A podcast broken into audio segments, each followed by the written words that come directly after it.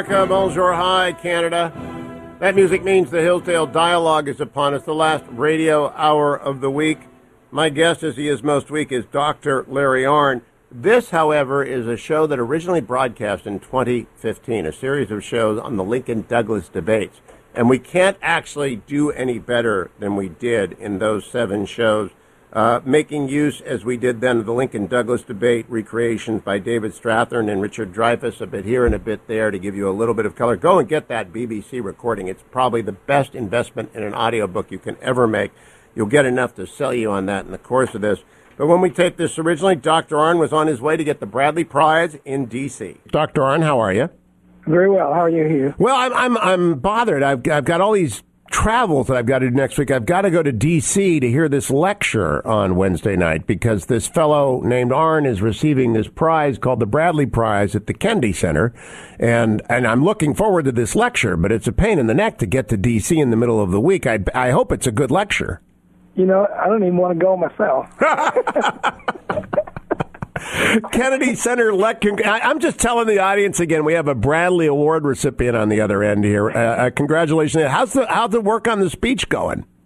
Well, you know, it's a wonderful thing, and I'm very grateful. Let me stipulate that. But also, it's a miserable experience, and the reason is, first of all, my speech is all written.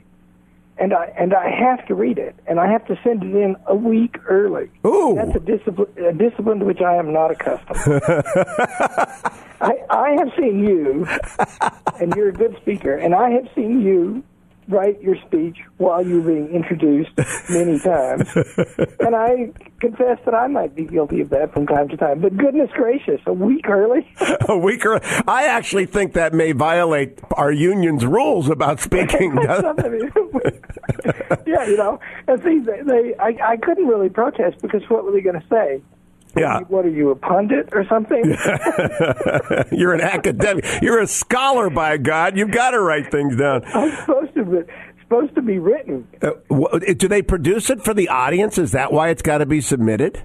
Oh, it's just a terrible thing, Hugh. They sent a team to the college and other places to interview people about me, and to film me not saying anything, just in various poses that I never adopt. and they're gonna show this video, and then and one shot. I shouldn't be telling this. This is a glorious and great thing, and I am deeply grateful for it. But also, one shot was I have to look away from the camera and then turn and look into the camera, and this was actually referred to as a hero shot. and when I was finally permitted to talk, I said, you know, heroism is a lot easier than I thought it was. You know, this is very good for the college, and it is a very much deserved honor to you and the college. But producing glory pieces is actually terrible work. It's really awful because it strips the dignity right off of the tree, doesn't it? You know, how many times, Hugh, just to take an opposite tone, to name something that has the utterly opposite tone, how many times a week, every time I go anywhere, does somebody walk up to me and say, you and Hugh Hewitt must really be friends? and what they're referring to is the way we carry on. Well, okay, I'm gonna give them something else that I thought about you this week. David Brooks was a guest last week, and in his marvelous new book, The Road to Character, much of which I agree with, some of which I don't, but much of which, there is a portrait of George Marshall, which is wonderful. And included within that portrait is a story I've never heard before, which is as Marshall lay dying and in a coma, an aged Winston Churchill visited him at the hospital, which I assume would be Walter Reed, and stood in the doorway weeping because George Marshall was comatose in the bed in front of him. Have you heard that story before? No, I have not. I do know that Churchill admired George Marshall very much, also argued with him a lot. They had a very fundamental disagreement in 1943 and 1944, very fundamental, and it was about how far east, how rapidly the Allied armies would get and by what route. And Marshall was very much for a direct route straight to Berlin from France, which would leave the whole of Eastern Europe to the Soviets. And they argued about that a lot, but and I say that, and that's very true, but it's also true that they got on, too, and they, in the end, the tragedy of not being able to move farther east unfolded the way it did, and it's not clear it could have been prevented even if Churchill had been listened to. And I imagine that the Marshall Plan was a great and glorious thing that George Marshall conceived of, and that Churchill was grateful for the rebuilding and for the fellowship in war. Last night I was with Michael Morell, who's taken some criticism from some of our friends for his actions as acting director of the CIA and deputy director of the CIA during Benghazi, but who served 33 years and was with George W. Bush on 9/11 and has a marvelous career and is a patriot. And I said to him, I remarked that he stayed to the end until no one wanted him around anymore. And it's a glorious thing that some people will do that. And I think Churchill probably looked at Marshall as someone who just gave everything that he could give to the cause. Well, Churchill called the Marshall Plan the most unsorted act in human history. Wow. He thought it was, and by now it's the Truman administration, right? And Churchill had enormous doubts about the Truman administration. And it just came right round. The Berlin Airlift, the Truman Doctrine regarding Greece and Turkey, and then the Marshall Plan, and it was everything that Churchill had hoped the United States would do after the First World War, and he could see the United States taking its place in the world, and that there could be, at one point, about 10 years after the Marshall Plan had been going, Churchill is retired now, and he looked at a friend and he said, we might just have to put up with 30 years of peace. Now, I also the idea of Churchill weeping brings me around to the second question. Earlier this week, he was on again today. Senator Tom Cotton was on, and he was late because he'd been attending the funeral of a slain deputy sheriff whose daughter had spoken. And Senator Cotton was overcome with emotion as he spoke to our audience about Deputy Smith, and Churchill was overcome with emotion. And I wanted to ask you today, as we talk about Lincoln and Douglas, are warriors given to this? Are people more prone to emotion if they have, in fact, been in battle? Well, the good ones, of course, yeah. There's all kinds of things that can lead one to fight. And David Brooks wrote his article about character, and there are as many different characters as there are people. But thuggish or bestial or cruel characters don't weep in battle. Generous, high-minded characters, even though sometimes they can slaughter very greatly, weep at the loss, of course, because war is a terrible tragedy, whoever wins. And that brings us to Lincoln. I do not recall, and just tell me if I'm simply not recalling, that Lincoln was prone to public displays of emotion. Was he? Yeah, sure he was. But here's what you have to do to see it. There's a man named Mellon, M-E-L-L-O-N, and I'm forgetting his first name, but he did this wonderful, it's one of my very favorite books I own, big picture book of most of the photographs of Abraham Lincoln. And the way it's laid out, it's a very large format, and the pictures are very carefully restored, and they're put in chronological order in this book. And on the opposite leaf from every one of them is some quote from Lincoln from the time the photograph was taken. And you watch his face between 1860 and 1865 change, and he just became a very old man. And then just go look at the picture that's near the second inaugural address in that book, and read the second inaugural address, and that is poetic weeping. And then there are records of him sitting disconsolate, alone, with only his close friends seeing. And there are a time or two recording of him crying in public. I remember in Doris Kearns Goodwin book, when his son died at the White House, he was inconsolable. And that is one of the most heart-wrenching episodes, because to lose your son in the middle of losing all your charges, the people for whom you stand, the men and women in your custody, and the country torn apart, it's really remarkable how he even got through it. and Churchill as well, when you think about it. When we come back from break, we'll talk about the inner core of the man Lincoln at the second debate, because I think there is genuine anger that I was unaware of at the Freeport, Illinois, second Lincoln-Douglas debate. It's the Hillsdale Dialogue. All of the Hillsdale Dialogues are available at www.hillsdale.edu. All of the course offerings by this great college are at hillsdale.edu, including Constitution 101. Stay tuned. Dr. Larry Arn, recipient of the aforementioned Bradley Prize, will be back after the break. Stay tuned.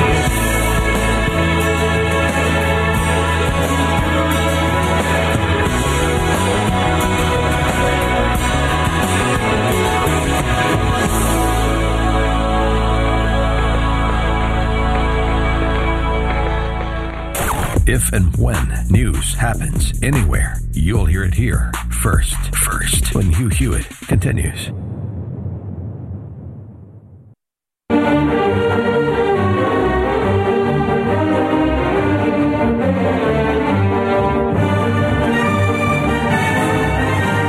Minutes after the hour, America, it's Hugh Hewitt with Dr. Larry Arn, the president of Hillsdale College and recipient of this year's Bradley Prize, for which he will be honored next week at the Kennedy Center. I will be in attendance in the audience. Don't trip, Larry, as you come out onto the stage. Don't even think about it between now. You know, the Lincoln-Douglas debates, I don't know that I ever read them in full. I read A Crisis of the House Divided by the late Dr. Harry Jaffe, your teacher, and guest on this show. But now that I've sat down, they're really quite remarkable. And the second one, where Lincoln goes first, and to remind our audience and the Steelers fans, they alternate. They're an hour. The second guy goes for 90 minutes, and then the first guy comes back for 30 minutes. So it's 60, 90, 30. And in the second debate, Abraham Lincoln goes first. And am I right? He is angry? Yeah. The story is, I'll tell you my own opinion about that in a minute, but the story, basically the popular story and sort of the consensus view is Lincoln got a lot of mail after the first one saying he was too passive.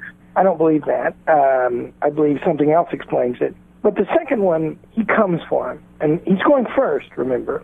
And so, and you know, because there were seven debates and because Douglas went first in the first one, Douglas got to go first one more time than Lincoln did. And there was a big advantage in that because you've got the crowd fresh and you can lay the terms of debate. And in the first one, you'll remember, Douglas poses these seven questions and Lincoln refuses to answer them. And you know, that was, and that's because, by the way, there are many reasons for that, which I'll talk about if you want me to, but one of them was, that was Douglas prescribing how Lincoln would use all his time. Yes. So now the second time, Lincoln's going to go first, and he shows up, and he's got his plan. And he begins by answering Douglas's questions twice. And the first time he asks them, literally answers them in a literal, lawyerly way. Yes. All the questions begin, are you pledged? Lincoln answers them all, no, with one exception. Number six. Where he says, I imply that I believe this. So he wasn't pledged in any of these cases, these seven questions. But then he said, now, I'm going to answer them for real. And when I'm finished, I'm going to put four questions to Douglas. And so Lincoln answers all these questions. And it's very dramatic, because he answers them literally first, the way you hear it counsel people to answer on the witness stand. Just answer the question and don't say anything more. Answer it literally. But then the second time he gives real answer and says that's what he's doing. And that sounds to my ear, reads to my eyes rather, that reads very powerfully. I should interrupt and say, did we talk? We didn't talk yet. My friend and yours, I don't know if you know him as well as I do, but one of my students, Ryan Walsh, a great lawyer who listens to these things religiously, sent me a link to an audio book of David Strathairn, the actor, taking Lincoln's part in these debates. Oh, no. Wow. And Richard Dreyfuss, the actor, taking Douglas's part. And all of this is introduced by Allen Guelzo, a very fine historian from Gettysburg College. And so it's just a tour de force, and I've listened to the first two now. And I'm going to go get that. I was unaware. You get it, and they do a really great job. And sure enough, Lincoln's part is very powerful through this, right? Because he just lays about him in giving these more complete answers to Douglas's questions, and that sets him up to ask his four now. So now Douglas has got a lot on his plate, and so the common reading now, to answer your question directly, is that Douglas was the most on the defensive at Freeport, and the common reading is Douglas was more commonly on the defensive than Lincoln was, that Lincoln strengthened through the course of the debates, that Douglas probably won two or three, including the first one, and that Lincoln won the others. So that's mostly how people score it. People will continue to score it, and they can score the seven in a series that we are replaying from 2015 in this new time frame with new ins and outs, etc. All I want you to do, though, is stay right where you are, because I must assure you these are among the very best of the hundreds of Hillsdale Dialogues we have done, originally recorded in 2015, back in 2021. Dr. Larry Arn is my guest. We're talking about the second of seven Lincoln-Douglas debates. As you heard Dr. Arn just now say, Stephen Douglas won the first one, and he may have won the second one. Lincoln closed strong here. But come back, we'll talk more about Lincoln-Douglas debate number 2. You're in the middle of a non-stop, action-packed information blitz. The Hugh Hewitt Show is coming right back.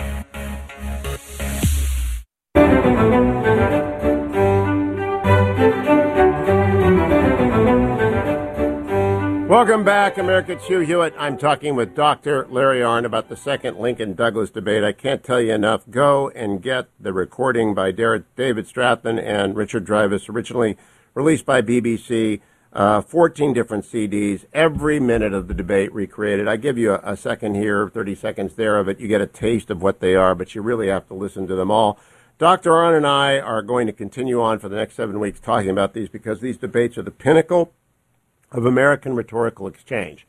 They are the summit of a debate by two gifted orators, as Strathairn and Dreyfuss demonstrate to you, talking about the most important issue. Indeed, it would lead to civil war, by the wisest man to have ever led the Republic, Abraham Lincoln. You just don't want to miss it. We go back to it right now. But you do not. No, I don't. And the reason is, I think Allen Guelzo makes this point too, but Lincoln is doing something very different from Douglas. And the audience shouldn't miss the forest for the trees, and I'll try to help. First of all, Lincoln's arguments from one week to the next week to the next week are different every time. And that's curious, because Douglas's are very repetitive. That's curious because as soon as the debates are over, Lincoln starts putting a book together to publish the debates. Lincoln is telling a whole story from start to finish, and he wants to get it on record, and he wants to circulate it, because my opinion is he understands that this argument is not going to be over just because of this one election. And so he is laying a complete case which he has researched for years. That's the first difference. The second difference is Lincoln's arguments are moral in a terribly different sense than Douglas's. And I invite the audience to do this exercise. First of all, you will misread these debates if you don't think that Douglas is very formidable. Oh, my gosh. Lincoln spends part of his talking about how this is a distinguished United States senator. He has served nearly 12 years and is a character not at all limited as an ordinary senator, but his name has become of worldwide renown. It is most extraordinary that he should so far forget. He goes on to, but he wants people to understand Stephen Douglas is a big deal. Yeah, and see, and you know, he dresses pretty as a peacock, and he just cracks a smile on every face when he shows up, because he's got charisma. And Lincoln is awkward and ill-dressed and ungainly, and he grows on you. So that's the first thing. But then the second thing is, ask yourself, after you've appreciated the power of Douglas, and don't miss that. That's, by the way, one of the key arts of my teacher's great book, Crisis of the House Divided. understand that Douglas is very formidable. But the second thing is more profound, and that is, ask yourself the question, what Douglas ever asked the people to do that they might not want to do? Huh. What thing does he ever propose to them that he can't be confident most everybody will agree with? Where does he ever say the right thing to do, no matter what, whether you want to or not, is this thing? Isn't his argument always the thing you want to do is the right thing, and you should just do it? So I'll parse that out a little bit. Don't go anywhere, Mary. This is fat. If you have not yet read the Lincoln-Douglas debates, go and get them before next week and catch up or do the third one, and we'll be right back after the break with our third segment of today's Hillsdale Dialogue. Stay tuned.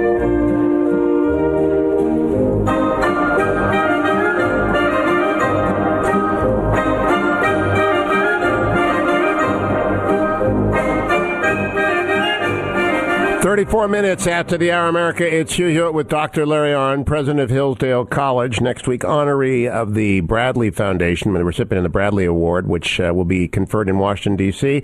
But this Friday, as he is most Fridays, participant in the Hillsdale Dialogue, we are focused today on the second of the seven Lincoln-Douglas debates in a series on these debates, which will carry forward until we were done with this and then into Lincoln himself. So you were saying when we went to break, Lincoln as a project beyond the answer of this, and Justice and Judge Douglas simply never asked anyone to do anything that they wouldn't want to do, and he simply urges them to do it. Your point then is? Then you don't like slavery, you can keep it out of your state, or you can move to a state that has kept it out. You think the blacks are inferior, you can hold them in an inferior position. You think they're your equals, you can move to Maine, where they kind of treat them that way, right? So Douglas's point is that, and everything's fine. That's his point. Things are in the condition they were left by the fathers who founded our country, and all we got to do is leave them in that condition. That's his argument. Now, Lincoln's argument is completely different from that. And see, one of there are four or five major points of clash between them, and one of them is Lincoln's House Divided speech. Oh, yes. Which, by the way, helped to make Lincoln president, because it's this claim that there's a judgment pending on the nation, a judgment of the Lord, right? He's quoting Jesus when he says, a house divided against itself cannot stand. And then he says, and see, by the way, he announces that the judgment has been delivered in his famous second inaugural address. And so his posture is, we have to do the right thing to be worthy of our freedom. And that was controversial. I want the audience to know Judge Douglas kept bringing up the House Divided speech. He used it as an indictment of Lincoln. That's right. That's right. And so, and his view is, because remember, manifest destiny, time is on our side. Everything is going great here. Why does this Lincoln have to come and make such a mess out of things that are common, ordinary, always accepted to be the way they are? See? And that, you see, that's, in the end, the clash is about that. There is a personal aspect in Lincoln's opening of the second debate at Freeport. He refers to Douglas as an evil genius that has shown to everyone in the world that there is no advantage in virtue over vice. That's a profound. I didn't realize it got that personal, Larry Arn. Yeah.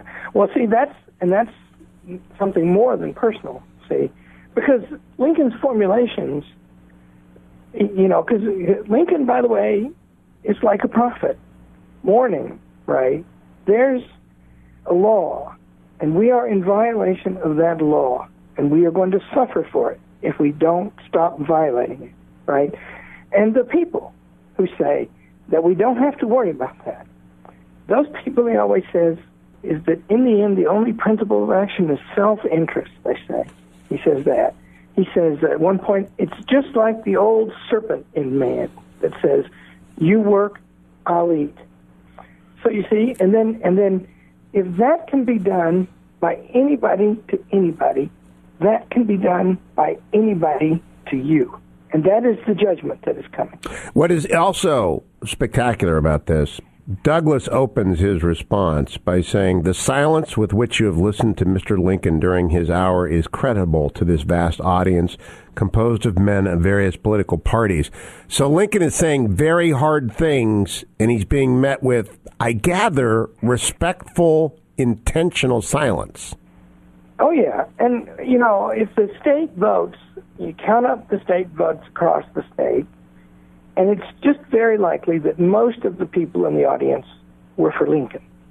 But, you know, it wasn't a landslide, right? So it's a very divided audience, and there's lots of catcalling and hooting, and there's partisan newspapers giving different accounts of the action they see, and all that's true.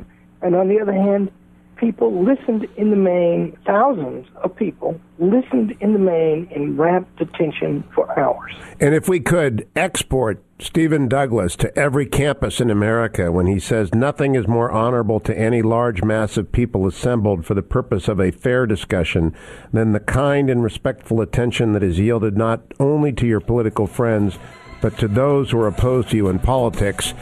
He would get an honored place in American politics if the left would simply buy into Stephen Douglas there. One more segment, America. Don't go anywhere, because Douglas makes an argument that I found very powerful and compelling, and I want to hear what Dr. Larry Arn says about it when we return to the Hillsdale Dialogue. Stay tuned.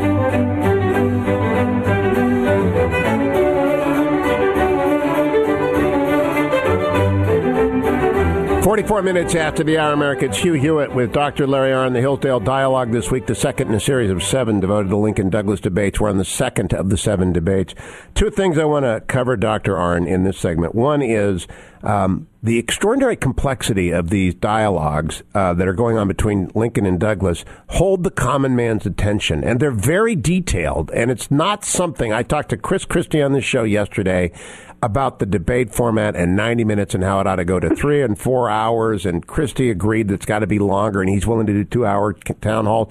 These guys stood there for 3 hours in front of people doing this again and again, and I wonder if we haven't dumbed down our people by expecting so little of them in these conversations. Well, one of Churchill's main complaints about the way modernity was going was that people are presented, he said, always with canned opinions, readily thought through, right?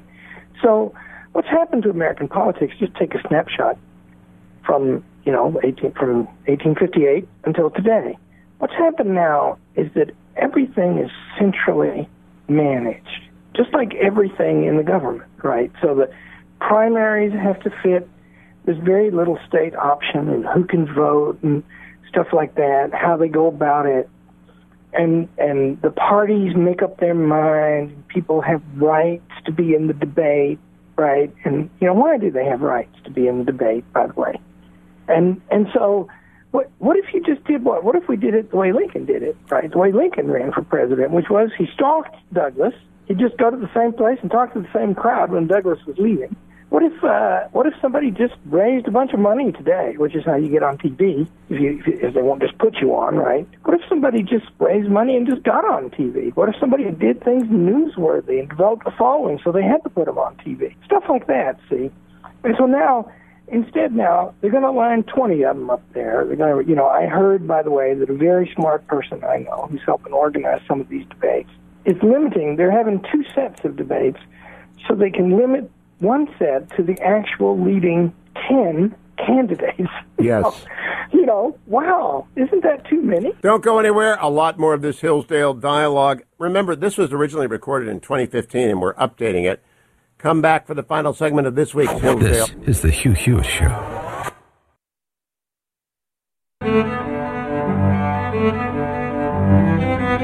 America, the Hillsdale Dialogue's underway. All things Hillsdale are found at hillsdale.edu. This is originally a 2015 Hillsdale Dialogue, the second of the 2 Lincoln-Douglas debates. Make sure you get the BBC recording in its entire glory by David Strathairn and Richard Dreyfuss. I want, however, this was occurring in the middle of the debate season when I was leading the debate at the Reagan Library along with my CNN colleagues for the Republican presidential nomination, so you hear me refer to that throughout. But this is the close of the second Lincoln-Douglas debate review with Dr. Larry Arn, president of Hillsdale College. Remember, all things Hillsdale at hillsdale.edu. Go sign up for Imprimis and keep listening to this, and you'll enjoy this Hillsdale Dialogue. That's actually the one that I'm involved in at the Reagan Library. The Gipper who paid for the microphone would be very upset with the way it's going, but I don't get to make that call. Here's the second thing I want to make sure people get. Judge Douglas had an appeal to me in this speech. You cannot limit this great republic by mere boundary lines, saying, thus far shall go and no further.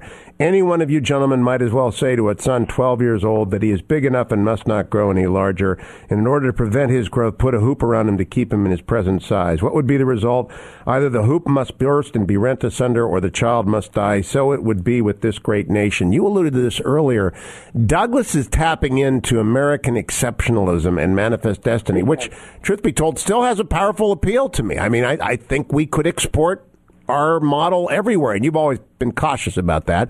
But Douglas is appealing. I might have gone for it, Larry. That's what I asked myself. Do you find yourself ever thinking I might have gone the wrong way in this because of the what he dangles in front of you, which is the vast continent?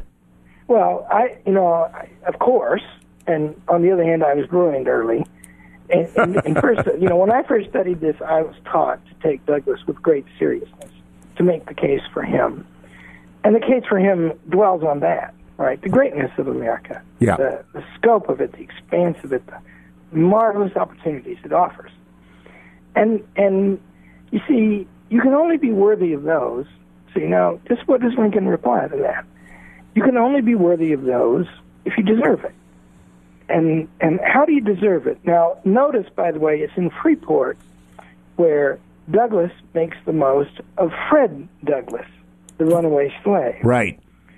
And he makes a big deal of the fact that right there in Freeport, the very well-dressed, kind of aristocratic-looking Negro runaway slave, Fred Douglass, rode through town in a carriage driven by a white man. And is that what Lincoln wants, you see? And that is very important to Douglas's appeal. And that's not very high-minded because, by the way, that's not limited government. Is the law going to say where you ride in a carriage? And, Fred Douglass was a brilliant human being and a brilliant speaker anyway, as good as Stephen Douglas. And, we're going to have laws now that a black man can't ride in the back of a carriage. Of course, those laws were extant and went on until the 20th century. But that's his point, right? And right. He makes a lot of that. And what you have to understand is an undertone for both of them.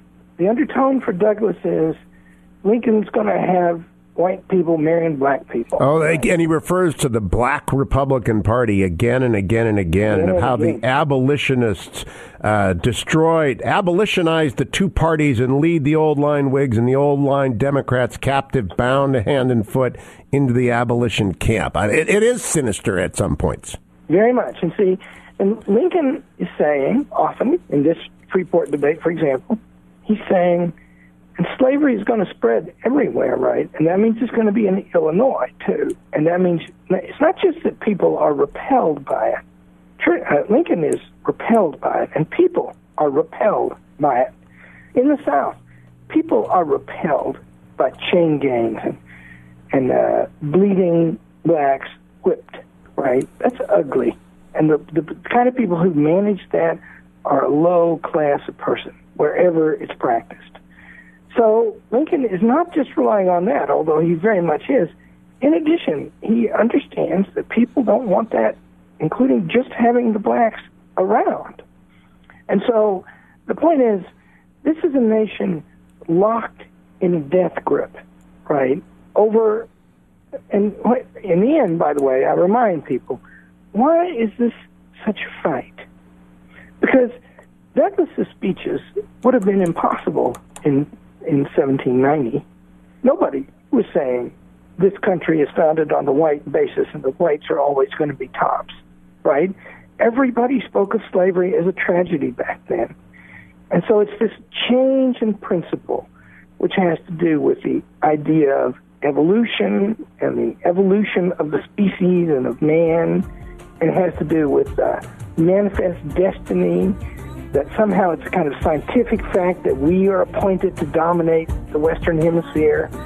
Those things have come in, right? And that's what makes the crisis. The crisis continues, but we're just gonna come back next week and continue the crisis with the third Lincoln-Douglas debate. Don't forget, head to Amazon.com if you're charmed and you want to hear the rest of the Strathairn and Dreyfuss tapes, all glorious 14 CDs. It's just 21 hours of tape. I can't play that for you. We can't even play little more than the samples we give you to tease you into buying it, but you should get it, and you should visit hillsdale.edu. Listen to all the Hillsdale Dialogues, hundreds of them, and come back next week for the next Hugh Hewitt Show.